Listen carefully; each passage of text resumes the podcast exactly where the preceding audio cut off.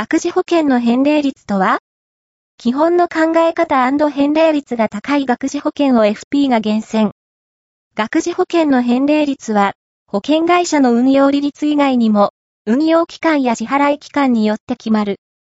学士保険で学資金を準備するメリットは、貯蓄と保証を両立できる点にある。返礼率を上げるには契約内容を工夫する必要があるが、計画的に無理なく続けることが重要。